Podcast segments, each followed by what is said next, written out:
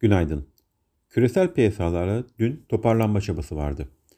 Amerika piyasaları ise geri çekilmeye devam etti. Amerika'da 2 ve 10 yıllık tahvil faizleri yüksek seviyelerde kalmaya devam ediyor.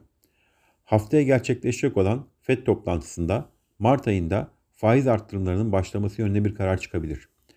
Almanya'da yıllık enflasyon yüksek enerji ve gıda fiyatlarının etkisiyle Aralık ayında %5.3 seviyesine ulaştı.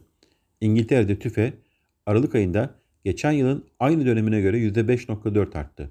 Çin Merkez Bankası gösterge konumdaki kredi ana faiz oranlarında 10 bas puan indirim yaptı. Dün yurt içinde kabine toplantısı vardı.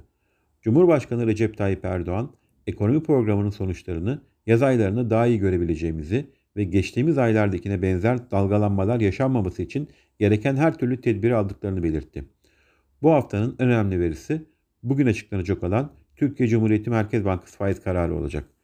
Piyasa beklentisi ve bizim beklentimiz faiz değişikliği olmayıp politika faizinin %14'te sabit kalacağı yönündedir. Yurt dışı tarafta ise Euro bölgesi enflasyon verisi açıklanacak. Amerika tarafında ise işsizlik başvuruları takip edilecek.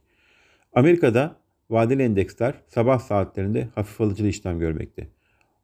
Borsa İstanbul tarafında ise bir gün önceki seans sonlarına doğru gelen sert satışların etkisi dünkü yükselişte giderilmiş oldu.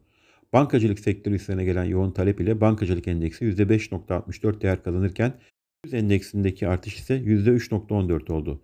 Endeks için 2000 destek seviyesi üzerinde tekrar 2100 direnç seviyelerinin test, edil, e, test edilmesi beklenebilir. İyi günler, bereketli kazançlar.